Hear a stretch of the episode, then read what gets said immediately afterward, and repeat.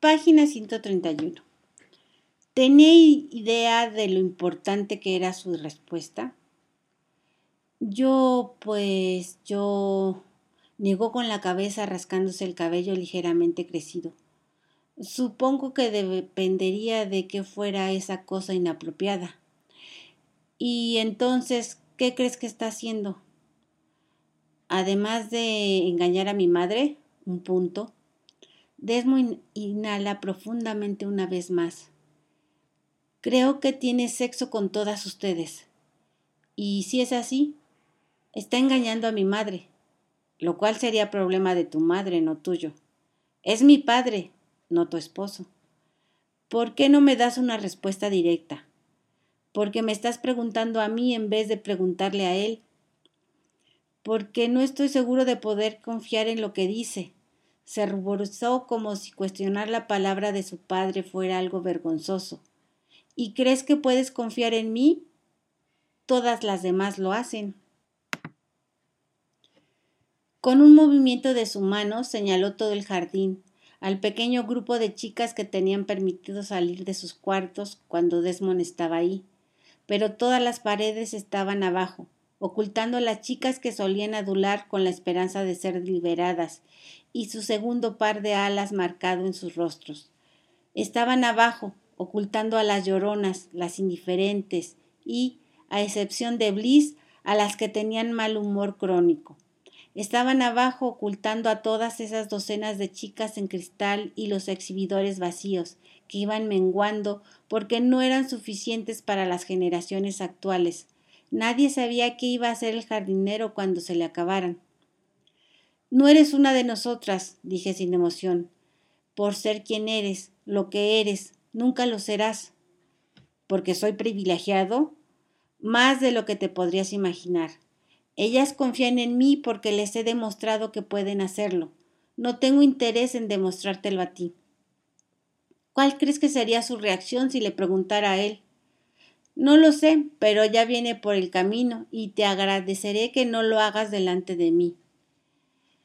No es fácil preguntarle nada, murmuró. Yo sabía por qué era así para nosotras. Yo sabía por qué era así para nosotras pero me pareció una cobardía que aparentemente también fuera cierto para él.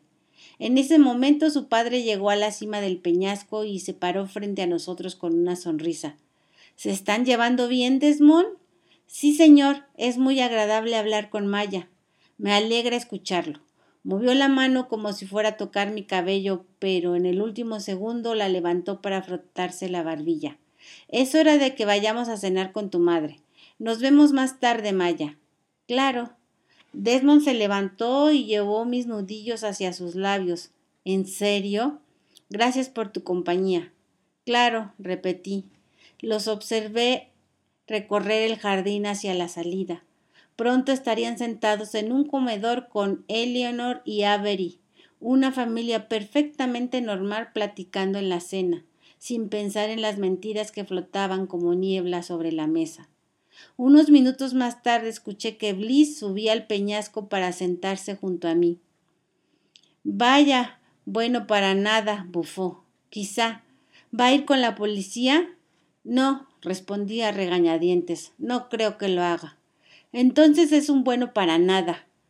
A veces era difícil discutir la lógica de Bliss, pero a veces los buenos para nada podían ser buenos para algo. ¿Por qué no creerías que iría a la policía? Por la misma razón que no iba a hacerle esas importantes preguntas a su padre, responde encogiéndose de hombros. Porque tenía miedo. Y si iba la policía y la explicación de su padre resultaba ser verdad, o peor, y si no lo era, quizá quería hacer lo correcto, pero apenas tenía 21 años. ¿Cuántos de nosotros sabemos qué es lo correcto a esa edad? Tú ni siquiera tienes esa edad, señala Edison, y la chica asiente. Y no digo que sepa qué es lo correcto. Él quería creer en su padre. Yo nunca he tenido a nadie en quien quisiera creer tanto como él. Nunca sentí ese tipo de necesidad de que alguien estuviera orgulloso de mí. De pronto la chica sonríe, suave, amarga y ligeramente triste. Pero a Lote sí le preocupaba eso. ¿Lote? la hija menor de Sofía. Recuerdo una vez, después de que habíamos trabajado hasta las 3 de la mañana, en que Sofía llegó a la escuela de las niñas a las 8.30 para poder ver su obra de teatro. Nos lo contó después de haber tomado una siesta. La sonrisa crece, se hace más profunda y por un momento Víctor cree que va, que ve a la Inara Morris Israel, a la chica que encontró un hogar en ese extraño departamento. Gilly era intrépida, segura, el tipo de chicas que se lanzaría a cualquier cosa sin pensarlo. Lote, no. Tal vez las chicas con hermanas mayores como Gilly nunca lo son. De cualquier modo, allí estábamos en la mesa de centro sentadas en el piso para comer una cantidad increíble de comida comprada en el restaurante de Taki. Y Sofía estaba demasiado cansada como para molestarse en vestirse. Se quedó en ropa interior, con el cabello cubriéndole la mayoría de los tatuajes y no mucho de sus tetas, y se sentó para comer. Lotte estaba obsesionada con su parlamento desde hacía semanas. Lo practicaba una y otra vez con cada una de nosotras, cuando íbamos a visitarlas con su madre, y todas queríamos saber si lo había recordado. Víctor ha estado en esa clase de obras. ¿Lo recordó? La mitad. Gilly le gritó el resto desde el público. La sonrisa cambia, se desvanece. Nunca he sido una persona envidiosa. Nunca le vi caso hacerlo. Pero esas chicas, lo que tenían la una en la otra y en Sofía, eso sí valía la pena envidiarlo. Y Nara se conseguía cualquier cosa en el restaurante de Taki, interrumpe con brusquedad, sacudiendo sus dedos quemados y cortados como para alejar el sentimentalismo. Estaba entre la estación y nuestro edificio, nunca cerraba y hacían cualquier cosa incluso si comprabas los ingredientes en la bodega de al lado. Cuando trabajábamos en un restaurante, ninguna de nosotras quería cocinar nunca. Un momento que Víctor pudo aprovechar se, ve tan pronto, se va tan pronto como llegó, pero toma una nota mental, mental al respecto. No es lo suficientemente inocente para pensar que la chica confía en ellos. Aún así, no le parece que ella quisiera revelar tanta emoción lo que sea que esté escondiendo y está de acuerdo con Edison en que ella esconde algo importante, está tan concentrada en ello que otras cosas comienzan a escapársele. Le cae bien Imara y ve a sus hijas cada vez que la mira a ella, pero tiene trabajo que hacer. ¿Y el jardín? pregunta en tono neutral. Creo que mencionaste que Lorraine tenía órdenes de preparar solo comida saludable. Ella hace un gesto de desagrado. Como en un comedor, te formabas en una fila, recibías tu comida y luego te sentabas en unas mesas con bancos que te hacían sentir como si hubieras regresado a la preparatoria. A menos que quisieras llevarte la bandeja a tu cuarto, lo cual podía hacer casi cuando quisieras, siempre que la regresaras en la siguiente comida. Y si no te gustaba lo que te servían, te comías lo que podías del plato. Si se debía a una alergia real, se te perdonaba, pero si no comías lo suficiente o eras demasiado quisquillosa, las cosas no terminaban bien para ti. Había unas gemelas cuando llegué, se veían idénticas, hasta en las alas que tenían tatuadas en sus espaldas, pero eran personas muy, muy distintas. Magdalene y Magdalena. Maggie, la mayor por varios minutos, era alérgica a la vida. En serio, ni siquiera podía salir al jardín principal porque no podía respirar ahí. Si necesitabas ayuda para quedarte dormida, lo único que tenías que hacer era pedirle que enlistara los alimentos a los que era alérgica. Lena, por su parte, no era alérgica a nada. En uno de sus momentos de insensibilidad, el jardinero las puso justas en el, juntas en el mismo cuarto y siempre las visitaba al mismo tiempo. A Lena le gustaba correr por el jardín y casi siempre terminaba empapada, llena de barro y cubierta de pedazos de plantas. Esto ocasionaba un gran problema cuando volvía al cuarto a bañarse. Aunque Maggie estuviera en el comedor, al volver encontraba un trozo de pasto en el suelo y se volvía loca. Maggie era alérgica a los primeros 20 o más jabones que le llevó el jardinero. e incluso después de eso se quejaba de lo seca que tenía la piel, lo liso de su cabello y siempre, siempre de que no podía respirar, de por qué sus ojos estaban tan nublados y de que ninguna de nosotros tenía nada de compasión por ella. Pero qué mierda. Maggie estaba acostumbrada a que sus padres se desvivieran para que ella estuviera cómoda en todo momento. Pero Lena me caía bien. Lena nunca se quejaba, ni siquiera cuando Maggie estaba de lo más insoportable, y exploraba el jardín tanto como yo. A veces el jardinero le escondía pequeños tesoros para que los encontrara, solo porque sabía que lo haría. A ella le encantaba reírse y aprovechaba cualquier excusa para hacerlo, creando una de esas perspectivas incansablemente positivas que habrían sido molestas de no saber que a ella que ella estaba consciente de la gravedad de la situación.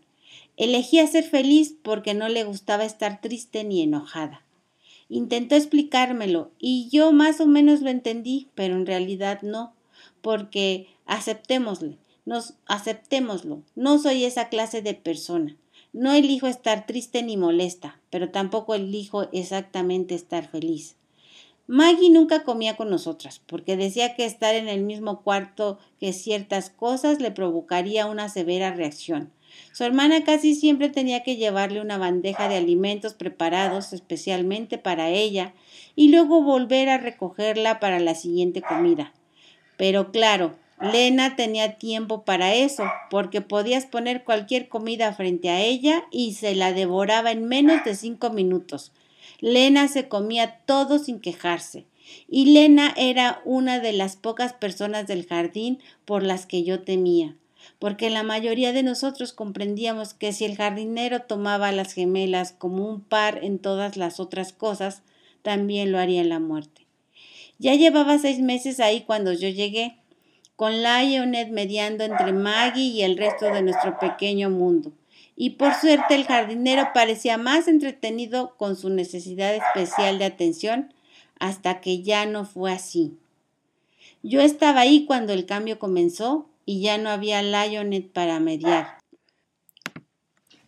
De vez en cuando el jardinero sentía la necesidad de cenar con nosotras en grupo, como un rey con su corte o, como decía Bliss, como un sultán con su harem hizo que los reinos informara a todas durante el desayuno que teníamos una cena con él esa noche.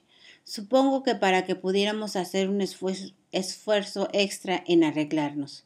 Cuando llegó la tarde yo estaba en el cuarto de Daniel con un tazón de agua sobre mi regazo para mojar su cabello con cuidado cada vez que necesitaba pasarle el cepillo. Estaba sentada enfrente de mí en la cama, entrelazando listones en mechones del cabello de Vita, antes de girarlos y levantarlos en un chongo sobre la parte superior posterior de su rubia cabeza. A Daniel le trencé pequeñas secciones del cabello que se sostendrían entre dos chongos altos y otras para que cayeran sobre su espalda. Eran demasiado delgadas para ocultar sus alas, pero eran su pequeña resistencia. Ailé se sentó detrás de mí haciendo algo con un cepillo y pasadores, mientras Simón estaba detrás de ella retorciendo los mechones y usando listones y aceite. Nunca había ido a un baile escolar, pero podría parecer que nos estábamos arreglando para una cosa así, algo divertido y maravilloso, algo que estabas esperando y que al final de la noche te dejaría un montón de recuerdos que atesorar. Pero en el jardín no era así. Como estábamos rodeadas de agua y había posibilidad de sufrir un accidente, ninguna de nosotras traía nada más que ropa interior, y nadie soltaba risitas ni platicaba como probablemente lo harían las chicas que van a un baile. Lena entró aún escurriendo por el baño o por un chapuzón en el estanque conociéndola y se dejó caer en el suelo. Dice que no va a ir. Irá, suspiró Daniel. Terminé la última trenza y dejé que cayera sobre su espalda. Se rehúsa. Nos encargaremos de eso. Dio unos golpecitos en la cabeza de Vita y se bajó de la cama con el cepillo. Siéntate. Se tiró sobre sus rodillas junto a Lena, quien obedeció enseguida. Eso hubiera sido todo, especialmente cuando Daniel llegó al cuarto de Maggie. Pero mientras el resto nos vestíamos y nos reuníamos en el pasillo, las escuchamos discutiendo. Algo se quebró contra la pared y un minuto después Daniel salió con la mejilla enrojecida. Apenas se veían algunas partes de la marca de una mano entre las alas rojas y moradas. Se está vistiendo, vámonos. El jardinero aún no estaba en el comedor cuando llegamos, entrando de dos en dos como Madeline y sus compañeras. Daniel y yo nos quedamos atrás para que pasaran las otras, arreglándoles los vestidos y acomodando un pasador por aquí y otro por allá. Cuando todas estuvieron en sus lugares, me recargué contra la pared. ¿De verdad se está vistiendo? Ella puso los ojos en blanco. Espero con el alma que sí. Creo que iré a asegurarme de eso. Maya. se detuvo, luego negó con la cabeza. No, nada, ve, haz lo tuyo. Daniel se había deshecho de su apatía posaduladora para ayudarme después de que Lionel terminó en el cristal. Aún no había encontrado la manera de decirle lo mucho que se lo agradecía. Maggie no se estaba vistiendo. De hecho, estaba bastante ocupada intentando meter toda su ropa, que compartía con su gemela, en el excusado. Se encogió por el susto cuando me aclaré la garganta en la entrada pero luego jadeó con molesta mientras me veía a los ojos desafiante. Tenía el mismo cabello rubio oscuro que el jardinero y Avery, y en ese momento lo llevaba hecho un desastre sobre su cara. Con sus ojos color miel y su nariz marcada, fácilmente podría pasar por la hija del jardinero. Lo cual, ya sabe, qué asco. No voy a ir. Sí, vas a ir porque estás poniendo en peligro a tu hermana. Y ella no me pone en peligro cada vez que entra tan despreocupada con cosas que podrían matarme, embarrada por todas partes? preguntó. Las alergias no son lo mismo para hacer enojar al jardinero y lo sabes. No voy a ir, no voy a ir, no, no voy a ir. Le di una cachetada. El sonido repiqueteó por toda la habitación y su piel inmediatamente se puso rosa por el impacto. Me observó con los ojos llenos de lágrimas mientras se tocaba la mejilla con una mano. Avery no tenía permitido tocarla por sus alergias, así que dudo que hubiera sido abofeteada antes, por más que ella se lo hacía con, con mucha facilidad a las demás. Pero mientras estaba inmóvil por la impresión, la tomé del cabello y se lo recogí en un chongo en lo alto de la cabeza, asegurándolo con unos cuantos pasadores en espiral. La tomé con fuerza de la parte alta del brazo y la jalé al pasillo. Vamos. No voy a ir. lloriqueó y arañó mi mano y mi brazo. Que no.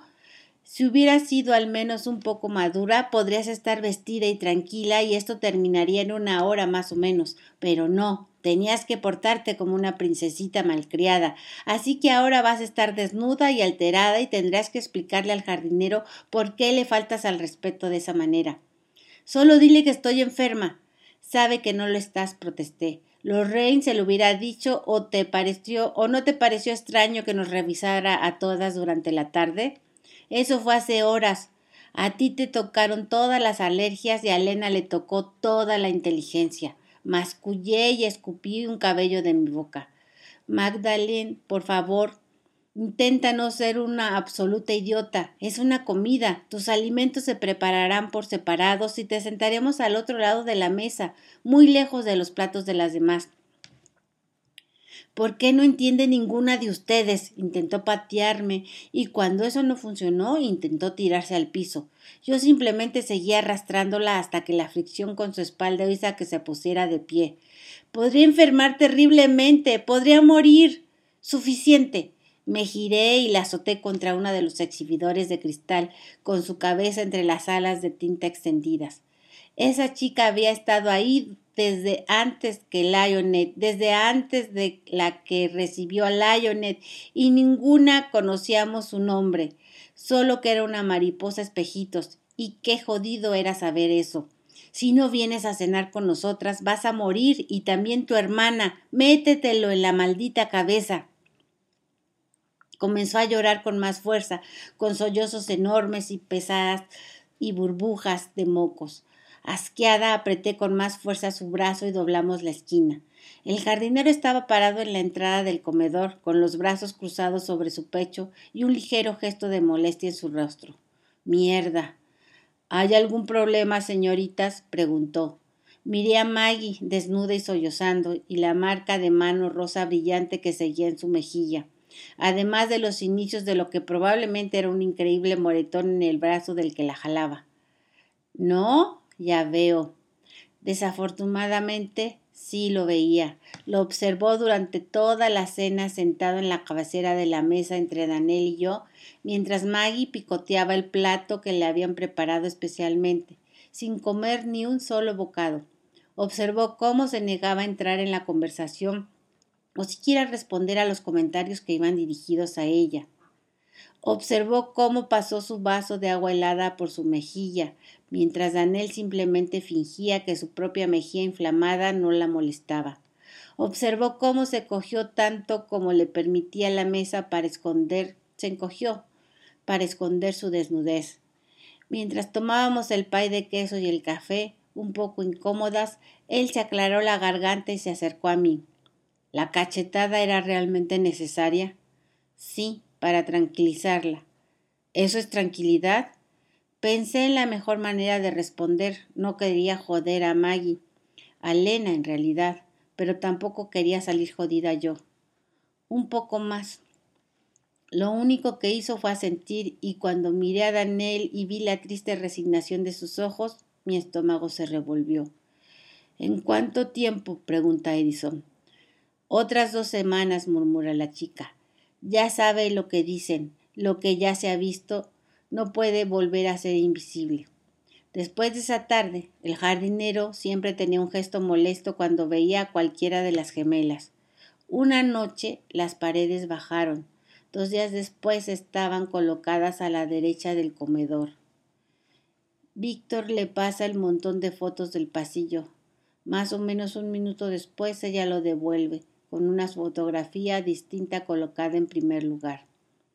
Juntas, en la muerte como en la vida, responde la chica con amargura.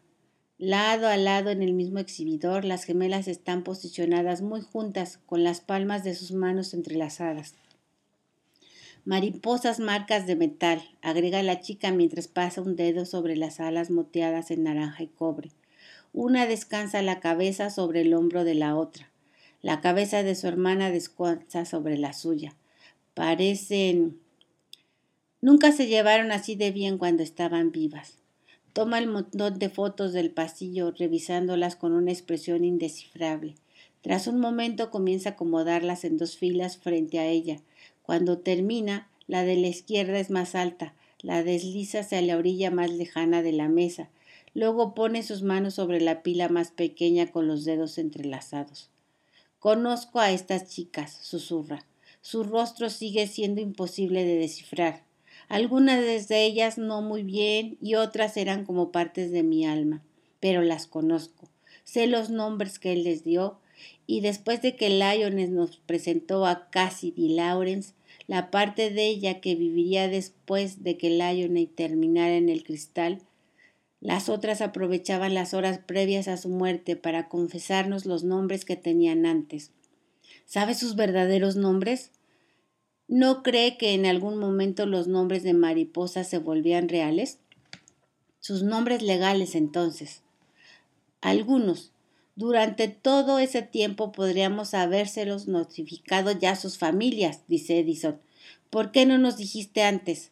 Porque usted no me cae bien, responde de golpe, y él le arranca las fotos de las manos. La chica arquea una ceja. En serio cree que el conocimiento ofrece una conclusión, ¿verdad? Página 140.